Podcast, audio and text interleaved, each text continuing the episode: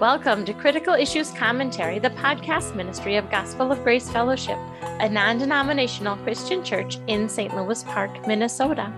This is Jessica Kramasz, your host for today. This week, we have a replay of an episode that first aired last year about the Lord's Prayer. Going forward, we are going to start a series on prayer. We will discuss Dutch Sheets' book on intercessory prayer, and we also are going to discuss Priscilla Shirer's book, Fervent. We want to just give you this nice foundation for what prayer is as we walk through the Lord's Prayer. Here is Bob DeWaay and our discussion of the Lord's Prayer. Now, we promised that we'd talk a little bit about the Lord's, Lord's Prayer. Yes. And here we we made it. Here we are. Here we are. And that begins here. I want to begin with Matthew 6 and verse 7. Okay. The last few days, knowing that we're going to be recording, I broke this all out and looked up every Greek word and tried to make sure I understood what the correct translation is. And ironically and sadly, the Lord's Prayer has been turned into a shamanistic babble repetition by people trying to ward off evil. Wow. Okay. And uh, frankly, I, I blame Roman Catholicism for a lot of that, but mm-hmm. Protestantism hasn't done too well either. Yeah. Say this over and over again. That's how you get rid of your sins or you atone for your sins. But let's look at what it does say. Matthew 6, 7. Now I'm quoting from the Lexham English Bible, which comes with my Logos Bible software. And I chose this translation because it's the most literal one I could find. I, I went through the Greek first, and then, like I do in my sermons, and then I looked to find which English translation brings out, I think, the best meaning of the Greek. Okay. Now, I'm not telling you you can't trust other Bibles. I just want to use this one so we can explain the Lord's Prayer. Okay. It's hard to understand something this becomes rote. Yes. So let's look at what it does say. Matthew 6, 7. But when you pray, do not babble repetitiously like the pagans, for they think that because of their many words, they will be heard. Now that's just verse 7, Matthew 6. Lexham English Bible.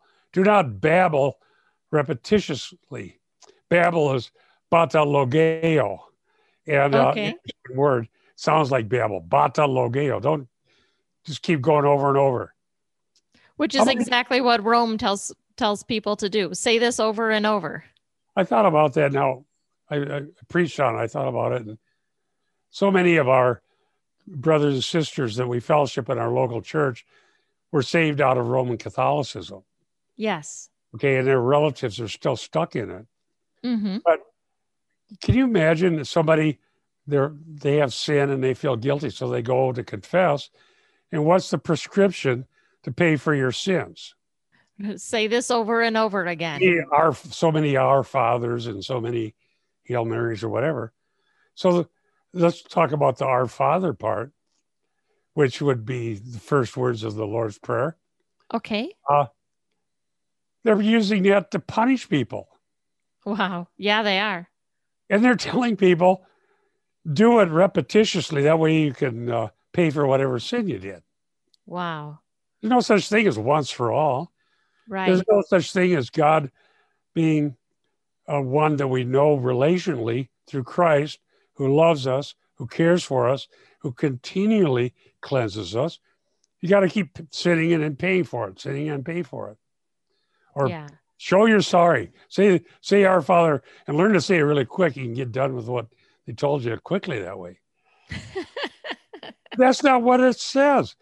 Go to the Bible. Don't believe these people. They're not talking for God. God talks for himself through the Bible. So do not babble repetitiously like the pagans, for they think that because of their many words they'll be heard. No, God knows what we who we are, what we think, and what we're praying. Yes. Okay? Reminds me of Elijah and the prophets of Baal who went through all kinds of contortions, and their God, Baal, never did hear them. Right. Now let's go to verse 8. Therefore, do not be like them. Look at, for your Father knows what you need before you ask Him. Yes. You might say, well, in which case, why ask at all? He already knows this. He'll take care of it. Don't worry. Because we're honoring God by confessing our dependence on Him. Right. We're showing that we believe His promises. We we believe that God is has a is personal. He's Jesus Christ in the incarnation is fully human, fully God. Call Yeah. this hypostatic union. And he hears us. He hears us. He cares about us. It's relational. Yeah. Any father who, and our fathers are imperfect and we're imperfect, yes, fathers, but if our child comes to us, we're going to, are we going to say, well, why don't you say that 20 times? I want to know you're, you really mean it. Wow. We wouldn't do that, would we? No, Well, would God do that? absolutely not. Do we like it when our children ask us things so that it shows that they think we care about them and we have some wisdom? Right. Yes. How much more does the Heavenly Father love us and care about us? And He's going to take care of us. He has all power, He's omnipotent. Yes, He knows all things. He already knows, omniscient. He knows what you need before you ask Him. He even knows our thoughts, intents, and everything else. But we have a relationship. Verse 9, therefore, you pray in this way. Let me stop right there. Now, I looked that up in the Greek here the last couple of days. I was studying this. In this way, literally, utos is an adverb. It's an adverb in the Greek. And literally, in this manner. Okay. So it's not saying say this canned prayer over and over. No. It's a model. Yeah, an adverb is something that modifies a verb, Yes. which is pray. Mm-hmm. Okay, in this way, in this manner, not over and over. We're just told over and over is not what we should do. That's what the pagans do. Okay, so in this way, an adverb. Our Father who is in heaven, may your name be treated as holy. This is a really good translation. Okay. Okay, our Father who is in heaven. So, God in heaven, who is a Father who loves us and cares about us and always has our best interests in mind, condescends to hear the prayers of people who are his children, his sons and daughters. Okay? Mm-hmm. So it talks about the transcendence of God. So we learn theology here and also the immanence of God. He's close at hand. So the holy creator of the universe cares about the ordinary daily needs of us. Wow. Isn't that amazing? Yeah. And how many people saying our fathers over and over even think about that? Well, they don't. So They let's, don't. Well, right now, we'll give you a chance to think about it. I want to think about it. Okay. I'm amazed when I spent this time this week, more than I have in, in a long time, going through the Greek and seeing what it says here, and then finding a good translation. So God's in heaven, He's transcendent, but He hears us, He's immanent. Both of those things are true. Yes. Okay. May your name be treated as holy. That's interesting. May your name be treated as holy. Hagiadzo um, is a verb form, and it's in the aorist passive imperative. Treated as holy. Okay. So the the really, and I've said this many times in my preaching, the Lord's Prayer is ultimately a prayer about the return of Christ. Amen. Yes, it is. But most people don't even think of it that way. Right. And so the holiness of God's name is true. And we honor God and we pray for his name to be treated as holy, but it's blasphemed all day long. Right. It sure is. And so God is loving and patient because he tolerates sinners cursing him, blaspheming him, and desecrating anything that's good or right. And that goes on and on and on. So why does he do this? Why does God tolerate the blasphemy, blaspheming of his name when we are to pray that it be treated as holy? Because he is still allowing history to go on so that more can yet be saved before the judgment comes. Yes. So when we pray that may your name be treated as holy, we're praying that the time would come when he does return and all who refuse to treat the name of God as holy will be consigned to hell. Right. Okay. In the meantime, God allows it to save those who will believe. Yeah. Okay. So, so that's a, an imperative. May your name be treated as holy. Then, may your kingdom come. Now, that affirms what we've been saying about the eschatological reality that will that is not yet. Okay. Okay. And so, uh, may your kingdom come. May your kingdom come again here. May your kingdom come. Erchomai, Okay. time. May this come to pass. An imperative, which is exclamation point. It's important. That's what we want. May your will be done. Ginomai in the Greek literally means to be or to come into existence. May your will come into existence. May your will be done on earth as it is in heaven. That's not happening now. No, it no, it sure isn't. Right. And the false teachers, which are the majority in many huge denominations, think, well, it's never going to come by Christ coming and judging and establishing the millennium and then ultimately the new heavens and new earth, the eternal order. It's going to come progressively on the earth as the church takes dominion over everything. Mm, Right. And that's a very popular teaching right now. That is utterly absurd. That's not what it's saying. Okay. When the Christians have had nominal Christians power politically, they haven't treated God's name as holy. No. They blasphemed it. So if you think the name of God will be treated holy by your post millennial fantasy, it never happens Right. because we still have the sinners blaspheming God.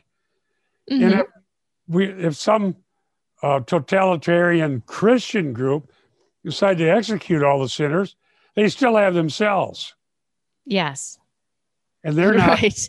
treating God as holy either. So Yeah. it's a mess. No, this is a this is a prayer for the return of Christ. Okay. May your kingdom come. You can't have the kingdom without the king. Right. The king is now ruling in heaven. Okay, so if you're saying, well, that just means he's ruling in heaven, well, that's already true. Right. Why would we pray for something to come that is already here? Right. So he's already ruling in heaven. We're praying for the return of Christ to rule on the earth, Yes. As is promised in the scripture. hmm Well, that's there. May your will be done on as in heaven, literally as in heaven, so also on earth. Well, now it's in heaven, Christ will come.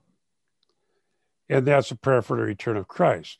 Okay. Give us, now it's talking about ordinary life in the meantime. Right. Okay. So, what do we need in the meantime? Do we need to learn the secrets of being the ones who take dominion over the earth without Christ? No. No, it doesn't say that, does it? Mm-mm. What do we have in the meantime? Give us our today our daily bread. Yes. What? You can't think of something more exciting than that to pray for? Right. See? But you know, it also shows that God cares about our daily needs and our lives. right. He wants to hear our needs. Well, you know, in the world that they lived in at the time, having bread was a big deal. You can read that in the Gospels, especially in John, by the way, John 6. Yeah. And you go in the Old Testament when they complained about the bread that God provided. Right. Okay, so they rebelled because, well, we had better stuff in Egypt. Yeah. Well, then in John 6, Jesus came as the bread of life, and they didn't like that either. Right. And they hated him. They didn't want that. Mhm. They wanted a king who could just give them endless bread so they don't have to go plant wheat anymore. Right. And so this prayer is telling us that disciples, it literally should be called the disciples' prayer, are relying on God that they may be able to have the sustenance they need every day, Yes. that they're content people. Mm-hmm. We may have different lots in life and different circumstances, but what we need is just for God to take care of us. Now, the other thing we need is forgiveness of sins. Right. and to be forgiveness, so forgiven. So Okay. it says, and forgive us our debts as we have forgiven our debtors. And that's uh, actually a pretty good translation right out of the Greek. Okay. So forgive, a fee, a, a fiami, which means release. So if you release someone from debt, they're free. Yes. So we owe a debt to God. The soul that sins must die. We're facing the consequences of our own sin. The forgiveness of sins is a release. Okay. And so there's other words used. Sometimes the word for release, but here there's a form of that. Forgive is aorist active imperative. Aorist point of time, something God does. And we're saying, God, do this, forgive us. What do we need? We need daily bread and forgiveness of sins. Right. We don't need to be the rulers of the world. Yeah. Uh, as we have forgiven our debtors. So we're not going to God and say, forgive our sins, but I'm going to make anybody that ever wronged me pay. Right. That's. Isn't there a parable about that? Oh, there's lots of them actually. Yeah. And there's context here in Mhm. Matthew. We we won't have time to cover all that, but it's, it's pretty interesting. Yeah. But as we receive forgiveness, and we know that our hope is in Christ and not in this world, it helps us be kind and forgiving people. And we see that as what we need to do. Okay. Then, one more thing here and do not bring us into temptation, but deliver us from the evil one. I chose LEB because it translates that literally, the evil one. Okay. Now, there's reasons in the context to believe that it really is talking about Satan. Okay? Okay. So, Satan is the accuser, he's the tempter. Jesus had gone through temptations and resisted every one of them. Temptation is certainly thematic in Matthew. And so, what that is saying is that we're not overly impressed with our own ability to stand, even though we need to. Right. And we know the story of Peter. Though everybody else denies you, I won't. Well, then when he got into the pressure, temptation, parasmos literally means pressure. Uh, just the pressure cooker, he failed, but he found forgiveness Mm-hmm. later. And so we're not so bold in, in this idea. I can go through anything. Send it my way. I'm going to go out there. I'm going to defeat Satan. I'm going to overcome. I'm going to tell Satan uh, to get out of my way. And I'm, well, see, that's a lot of the teaching out there, especially the New Apostolic Reformation. Yeah. There are false teachers claiming that they're going to personally defeat Antichrist before Christ can come back during Oh, the good grief. for seven years. Yeah. I got an email from a, a godly pastor in Israel said there's so many people teaching that. Wow. And he, uh, but no, what is it saying here? We're not so bold to say, oh, I can go through anything. I'll be fine. No, we're humbly coming before God and confessing our need. Right. And if God allows whatever he allows, he'll give us strength. Yes. asking him not to bring us to temptation. He has a reason to, like Paul's thorn in the flesh, so be it, but deliver us from the evil one. Yeah. Okay. Right. So we need God to do that. God delivers us from the evil one. And literally the Greek, ha paneros, the evil one or the, the evil. Deliver is ruomai.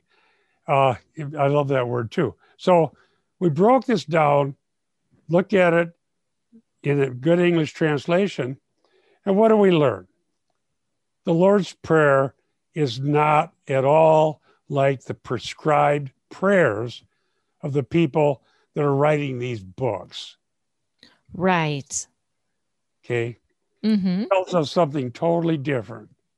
There's humility, there's dependence on God, there's the honoring of God.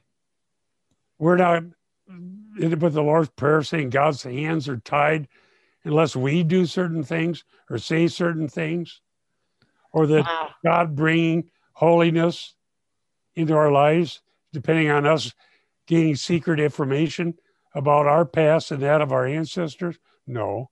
About what curse is on us? No, we don't need to know that. God, make your name to be seen as holy. Amen. He does that through saving a people, sanctifying a people, and ultimately coming for them bringing us to be with Him. Okay. Wow. We are out of time for this edition of Critical Issues Commentary Radio. If you'd like to contact us, you can reach us through the website, cicministry.org. Click on contact, and we would love to hear from you. There's also years worth of articles and previous podcast series you can find at the website, cicministry.org. We want to remind you to stand firm in one spirit with one mind and strive together for the faith of the gospel. For Critical Issues Commentary, this is Jessica Kramasz. And Bob DeWaay. We'll see you next week.